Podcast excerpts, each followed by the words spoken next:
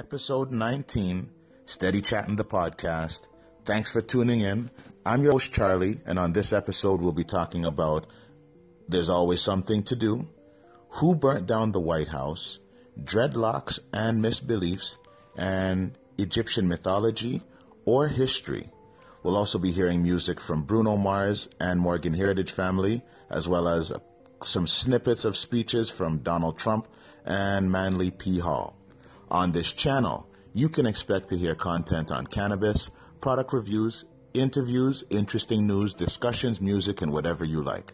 Let us at Steady Snapping Productions know what you'd like to hear on future podcasts so we can keep giving you what you want and what you need. Join in the conversation. If you're a visitor or just checking this podcast out for the first time, don't forget to subscribe to get more content. Now, let's go. I'm bored? That's something that really pops into my head. And it's a phrase that really comes out of my mouth. Simply because if I want to be busy, there's always something to do.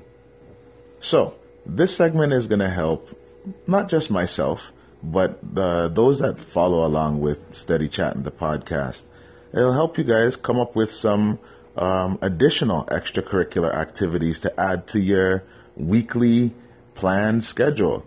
I mean, there's more to life than going to work for 8, 10, 12 hours of the day and then running home, making dinner, watching some crap on TV, and going to sleep.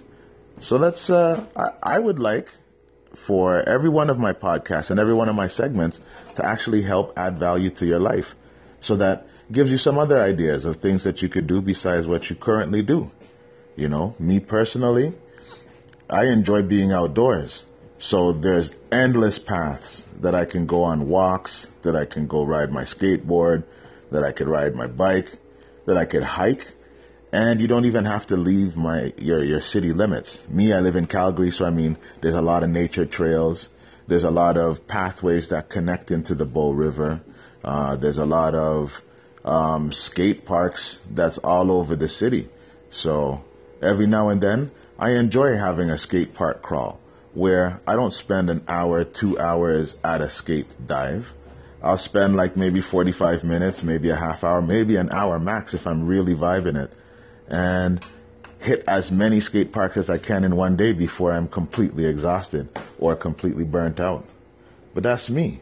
You know, I enjoy being outdoors. Now, when the weather isn't great, I can still go to like indoor places and have fun. Because, I mean, just because you're outside of your house doesn't mean you have to be spending your time outdoors, right? Uh, in Calgary, Alberta, we have an area in the downtown core that's known as the plus 15s, which is pretty much an over a walkway that crosses over streets and connects buildings together. And you could walk through that for hours of your day find awesome things to shoot, cool people to talk to, cool things to see, things that you haven't experienced before, and all from the comfort of an indoor environment, you know. And to get to Devonian Gardens, as I said, you can follow that fifth, that plus 15 pathway all over the city. And uh, Devonian Gardens is like a very beautiful indoor green space that's at the top of a, a mall in the downtown core. So, I mean, there's that.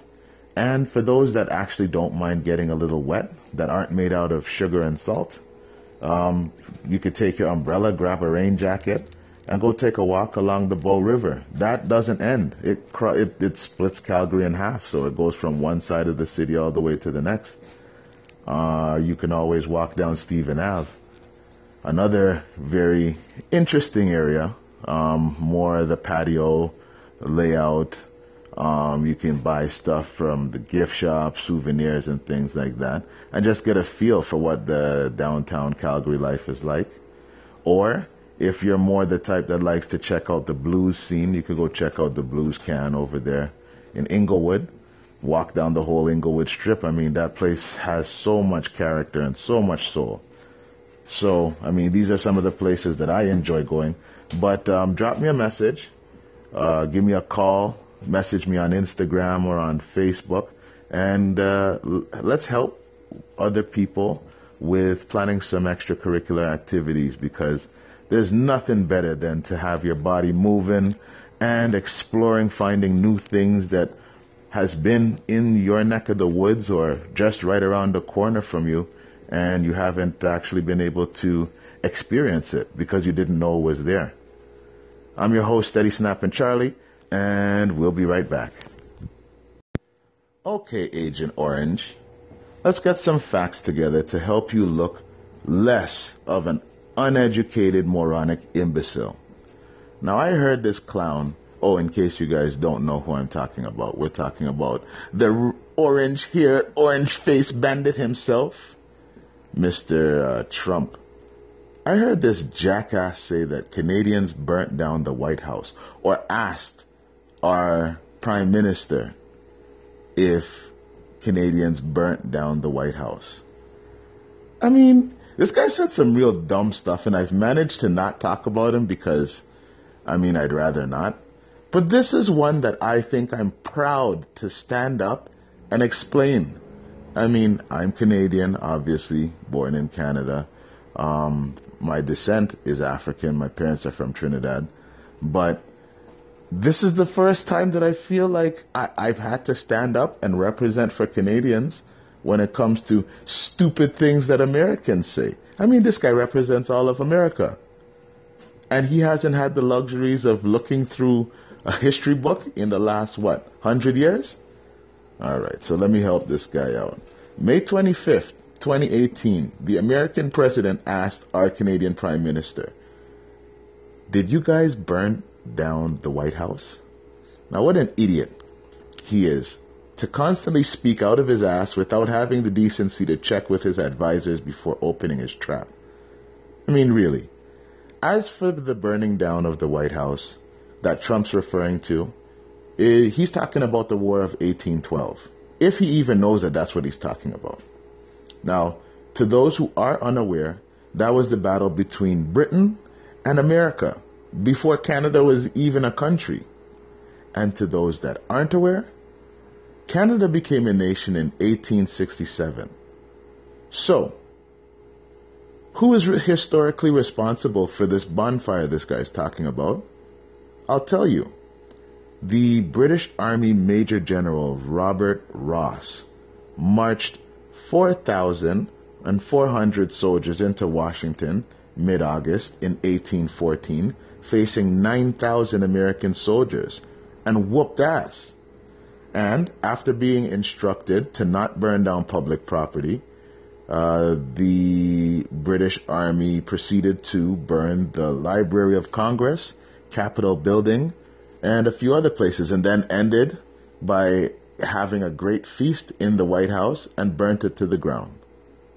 So, Mr. Agent Orange, please Wikipedia or pull up an encyclopedia or do a search in social media and find the answers to your questions before you ask unnecessary questions that have us questioning how in God's name you ended up in power. I'll be right back. Every black person with dreadlocks isn't Haitian or Jamaican. Now, if you're Haitian or Jamaican, you probably already know that already. But I'm wondering if it's a prerequisite to have dreads to live in Haiti or Jamaica because the amount of people who come up to me asking me if I'm either one or the other, it blows my mind. I've met many Haitians and I have many Haitians as friends. I have many Haitians as acquaintances and I can even speak French so I could understand how that might throw some people off. But most Haitians I know don't have dreadlocks. And I have many Jamaican friends and many Jamaican acquaintances. Most of them don't have dreadlocks either. So call me or message me on Instagram, Facebook, um, call in on Anchor, on Anchor Radio, and let me know whether you have any friends or whether you are Haitian or whether you are Jamaican or if you just have dreadlocks and people seem to ask you the same interesting question, you know the fact of the matter is, most people from either of those countries don't rock dreads. They usually cut their hair. And in most African and West Indian households, that tends to be the norm because we were taught that you have to look presentable in society. So you have to keep your hair looking neat. And our belief of what neat is was based on what slave master told us neat was. Having long hair as a man isn't a common practice. Having your hair all knotted up isn't what society used to see as acceptable. But times are changing, so now you're finding any and everybody growing their dreads, and the older generation don't seem to really lick back against it and fight against it because, I mean, it's just here at the end of the day, and it's just a style. But uh, yeah, please do call in and let me know what your take is on the whole dreadlocks and whether you've been accused of being Jamaican or Haitian simply because of your hairstyle. Now, dreadlocks, they're a simply natural way of growing your hair. That's it. Very minimal grooming is used. You don't have to comb it. You don't have to brush it. You don't have to press it. You don't have to relax it. Just leave it. You just twist it and let it go. In some cases, you might throw in a little beeswax to bind your hair together, but in most cases, you just leave it, let it grow.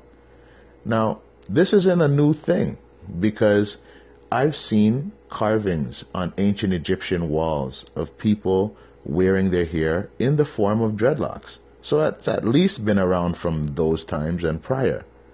And my belief, I rock my hair, and the way how I rock my hair is an external reflection of who I am internally.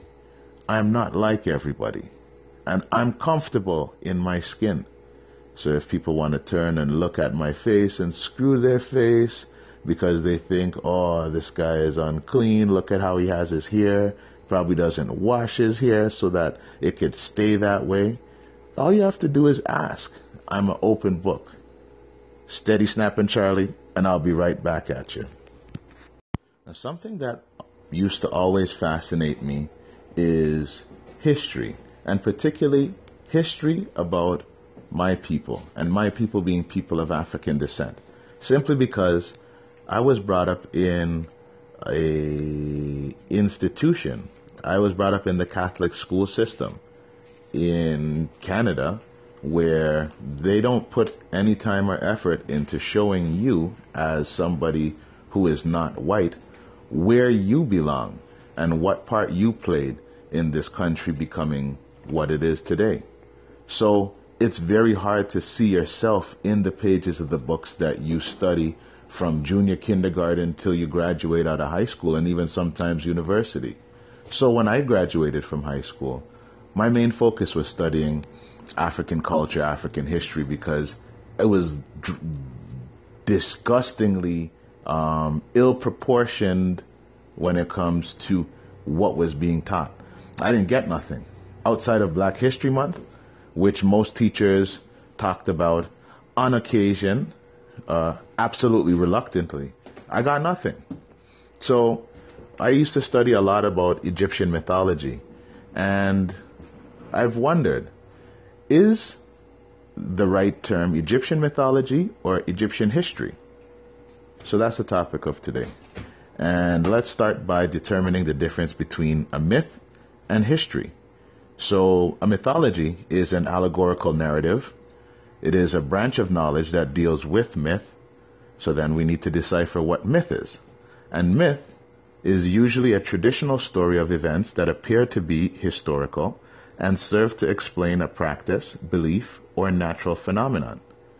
But myth also means an unfounded or false notion while history is defined as a chronological record of significant events, an established record, events which have taken place, previous treatment, handling, or experience. So, mythology carries a similar meaning to history, but the difference is a myth can be interpreted as fairy tale-ish and on occasion falsely concocted. But we live in a modern era where we have modern technology that can prove many of the things that are considered to be myths right now as factual. The challenge is, unless the research is being put in and the work is being done to validate these myths to be historical, they'll remain just that.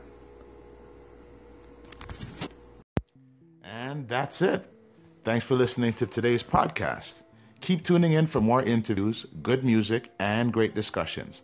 If you have a topic that you want to hear about, then message me on Instagram at Snapalotagus. That's S N A P A L O T A G U S, or through Facebook at Steady Snapping Charlie. Keep following me on my travels and feel free to take me on some of your travels as well.